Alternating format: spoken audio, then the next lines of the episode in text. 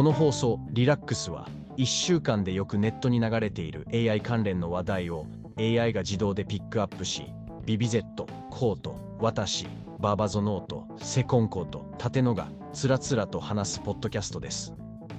AX で暮らしにひらめきをオビジョンにサービス体験や組織づくりを行っている工夫 AI スタジオの提供で行っています。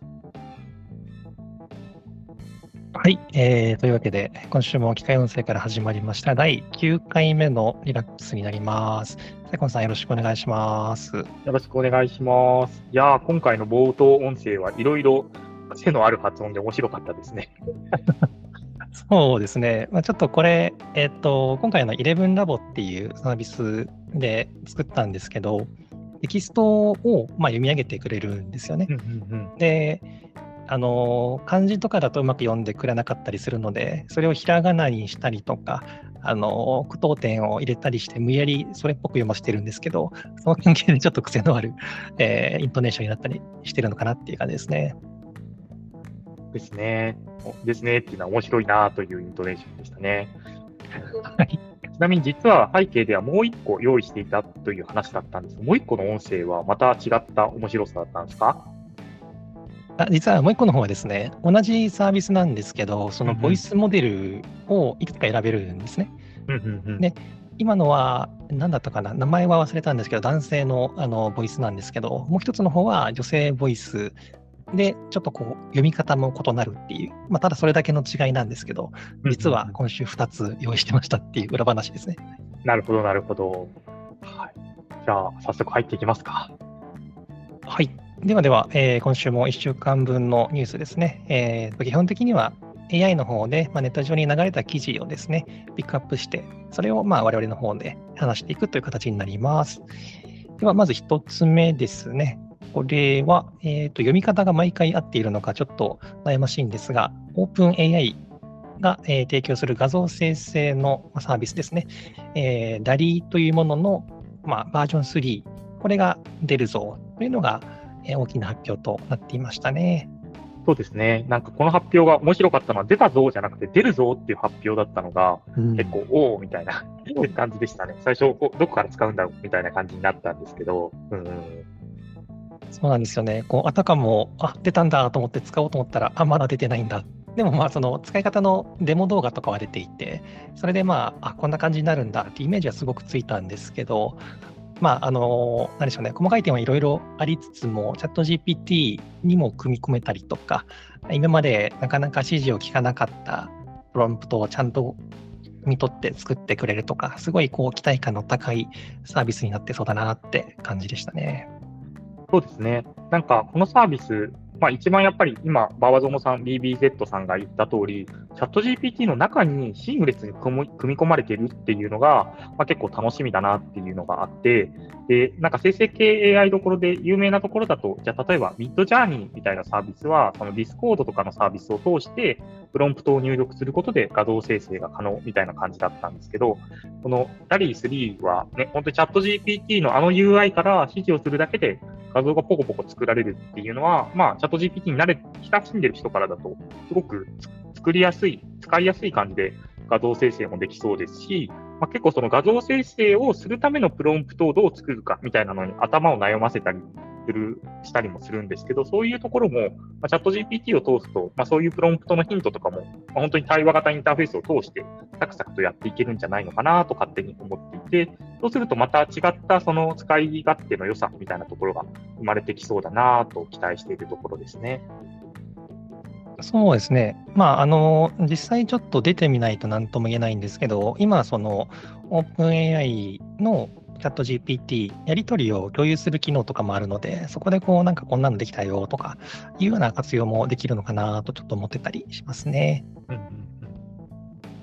はい、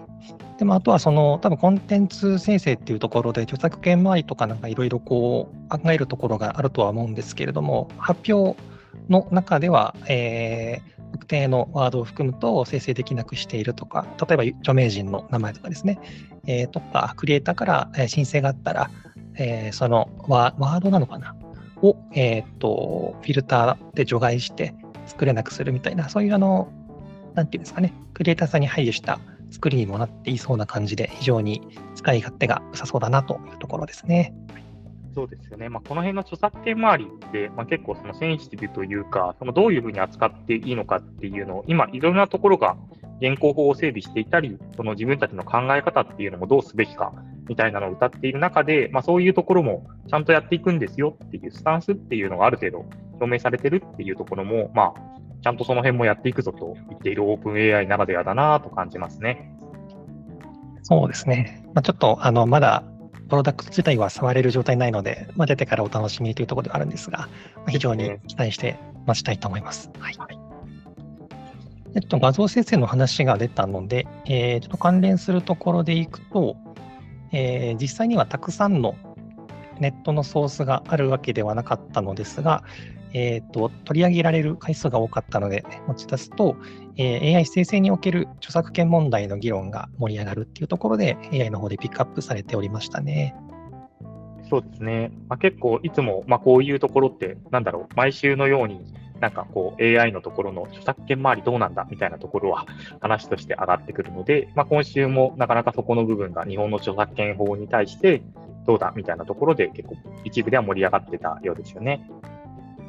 そうですね。まあ、内容的には、こう、すごく新しいというよりかは、まあ、今まで出てきた議論の延長というか、まあ、こういうところに注意しないといけないよっていうような内容になっていたと思うんですけど、まあ、特に所要利用とかする場合には、えー、なんでしょうね。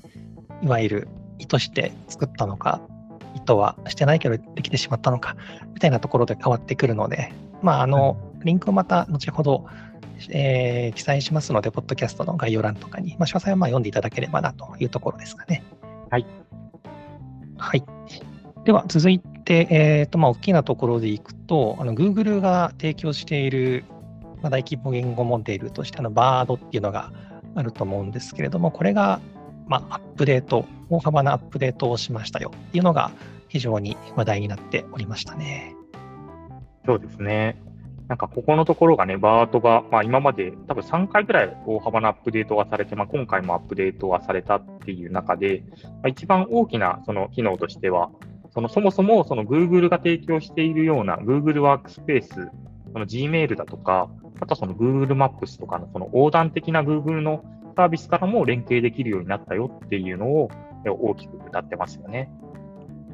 そうですね。私自身もあのあれなんですよ、自分のあの個人のアカウントで試したりはしてたんですけど、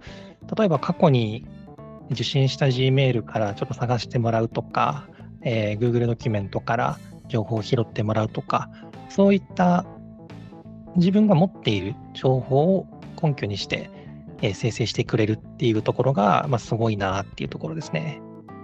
そうですよね。なんか本当に Gmail って言うと、まあ、僕もその英語しか今対応していないので、英語インターフェースにしてオンにする必要があるんで、ちょっとそれをやってみて使ってみたんですけど、やっぱり自分自身のメールからこんな内容のメール検索して要約して表示してみたいなことをやると、まあ、その通りにやってくれたりするので、そういうところで今までだと本当に検索窓にキーワードを入れて、自分で探して内容を読んで要約するみたいな、まあ、いわゆるその一般的なインターネットの検索体験が場合によってはチャット GPT に置き換わったように、なんか Google の場合は、ただチャット GPT は個人情報にアクセスするっていうのは非常にそのプラグインとかを使わない限りは難しかったのが、Google の場合はちゃんと個人情報に配慮した自社サービスとつないでいって、さらに便利な検索体験を提供しますよみたいなところは、なんかいろいろ横断で情報を持っている組織だからこその強みを生かしたようなものを AI に組み込んできたなというので、まあ、非常にうまいユーザー体験だなと思って、はい、使ってましたね。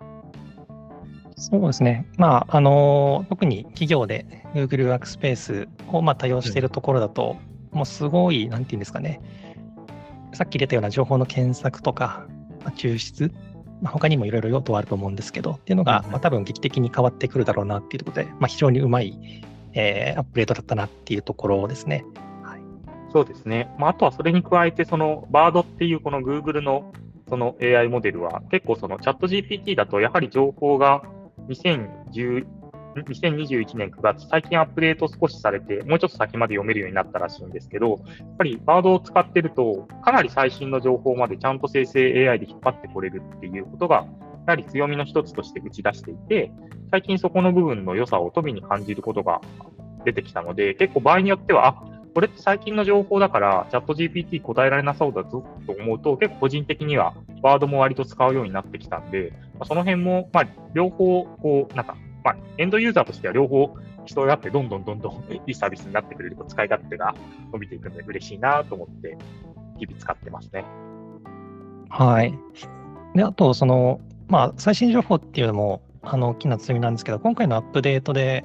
えー、このデータの操作はどこですかっていうのを聞ける機能がついていて、それを押すと、これはここの情報から取ってきましたっていうのがわかるので、まあ、いわゆるハルシネーションって言われる、まあ、幻覚ですかね、あの誤った情報とかも、まあ、ちょっと防ぎやすくなってるっていうのが、まあ、アップデートとして含まれていて、より使いやすくなったという感じですね。おそれはすごい大きいですよね。なんか、どこの情報、本当だろうかって思って聞いて、この URL から参照しましたよっていうのがあると、まあ、実際本当かどうか真偽が気になるんだったらそこを見に行けばいいっていうのは、すごくなんか、より、なんだろう、AI を補完しながら、人が AI を使いこなすっていうところでは、なんかすごくいいサポートになりますよね。うん、うん、そうですね。視覚的にも結構使いやすいので、まあ、あの、試せる方、多分まだ英語だけなので試しにくいと思うんですけど、まあ、割とあの個人アカウントとかでも試せるので、ちょっとまあ見ていただければなっていう感じですかね。はい。ではまあちょっとまあ Google が結構パンチが効いていたので、えー、長めに話していたのですが、あとはですね、まあ、AI のピックアップの方だと、えー、実は大体このあたりが非常に多くの割合を占めていて、えー、その他のものが漏れていたので、ちょっと追加で足していきたいと思うんですけれども、うんうん、まず一つは、まあ、ちょうど昨日というか今日というか、えー、マイクロソフトが、えー、マイクロソフトコパイロットというサービスに対して、まあ、新しい情報を出したというのが非常に盛り上がっておりましたね。うんうんうんそうですよね。なんか、次の大型アップデートで Windows 11にも入るみたいな話も、やはり、まあ、普通に僕自身は Windows も併用して使っ、Mac、Windows 両方使っていたりするので、まあ、非常に OS とインテグレートされて、どれぐらい体験が上がるんだろうな、みたいなところは結構楽しみにしていますね。そうですね。まあ、今回、その9月から多分プレビューとかなのかな？で、えー、提供され始めていって、いわゆるその Windows の OS、普段使っている、え、PC 上の、うんまあ、アシスタント機能として AI が導入されますと。で、それに伴って、かなりいろんな、例えばペイントだとかメモ帳だとか、まあ、いろんなソフトもですね、このアップデートで拡張されていて、まあ、AI 機能も評価されていっているっていうところで、まあ、多分、なんでしょうね、ガラッと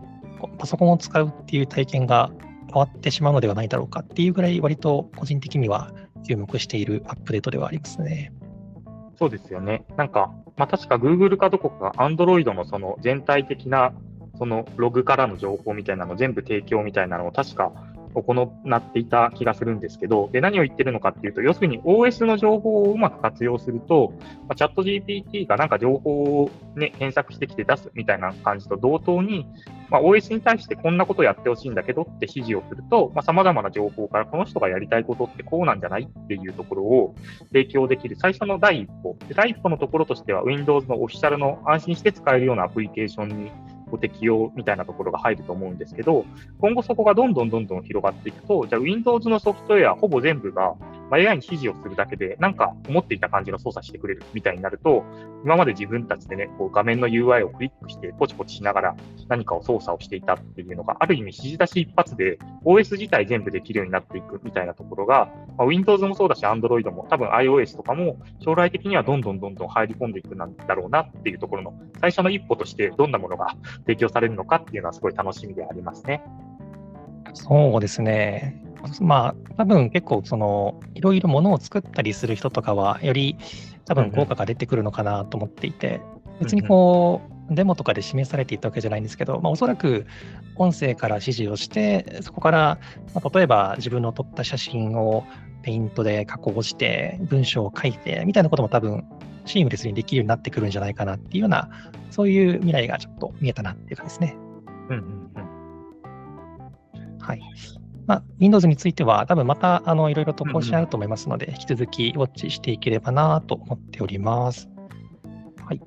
で、あともう一つはですね、まあ、これは割とエンジニアの方向けに嬉しいニュースだとは思うんですけど、えー、GitHub コパイロットチャットというものが、えー、まあ、個人でも利用可能になったよっていうのが、えー、まあ、今週かなの結構話題になってましたね。うんうんうん。そうですよね。なんか今までここの部分っていうのがビジネス向けのコパイロットユーザーだったり、まあ、そういう方々には、あとはその最初にそのウェイトリストに登録していたユーザーには提供されていたんですけど、そこの部分がより広く一般的なそのコパイロット、GitHub コパイロットの機能として提供されたっていう、まあ、いわゆるある意味、ほぼ全開放みたいなところが割とその話題になっていましたよね。そうですね。まあ、機能自体は割とこう、出回っていたというか、知れ渡っていたので、そこに関するあの大きな変更はないんですけど、一般開放されたっていうことで、まあ、例えば企業に勤めてない方でも個人利用で、えー、気軽に使えるっていうのが、まあ、大きな話だったなっていうところですね。そうですよね。まあ、チャット GPT の画面をわざわざ開かなくても、ちょっとしたものとか、あとは開いているソースコードの、ね、コンテキストを読み取って、まあ、その中で回答をすぐ回答してくれるみたいなところは、使い勝手非常に高かったりするので、まあ、これでどんどんどんどん、まあ、ね、活用して生産性が上がる方もすごい多いんじゃないのかなと思ってます。はい、なので、まあ、興味のある方はちょっと使ってみてくださいという 感じですね。はい。で、ちょっと次採用ぐらいになるかなと思うんですけど、えっ、ー、と、個人的にちょっとあんまり終えてなかったんですけど、えー、YouTube ですね。YouTube って、あの、まあ、動画投稿サイトなんですけど、ショート動画とかもまあ上げれるんですよね。うんうん、で、その YouTube ショートっていうのを、まあ、テキストで作れるような機能が、えー、できた、えドリームスクリーンだったかな？という、えー、機能が、ツールか、ツールができたっていうのが結構面白くて、最近その YouTube ってショート動画がかなり、あの、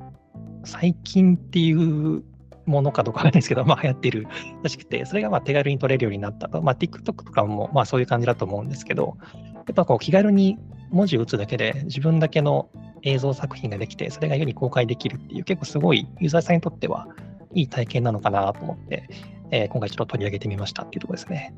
そうですね。まあ、こういうショート動画の機能って、TikTok も Instagram もはじめ、まあ、いろんなところを出しているっていう中で、まあ、ちゃんとその動画の編集コンテンツ、面白コンテンツを作って投稿するっていう場合もあれば、まあ、自分自身ちょっとしたことをお知らせしたいとかっていうところもあって、そういうところで、わざわざ画像を探す、動画を探して生成する、あ、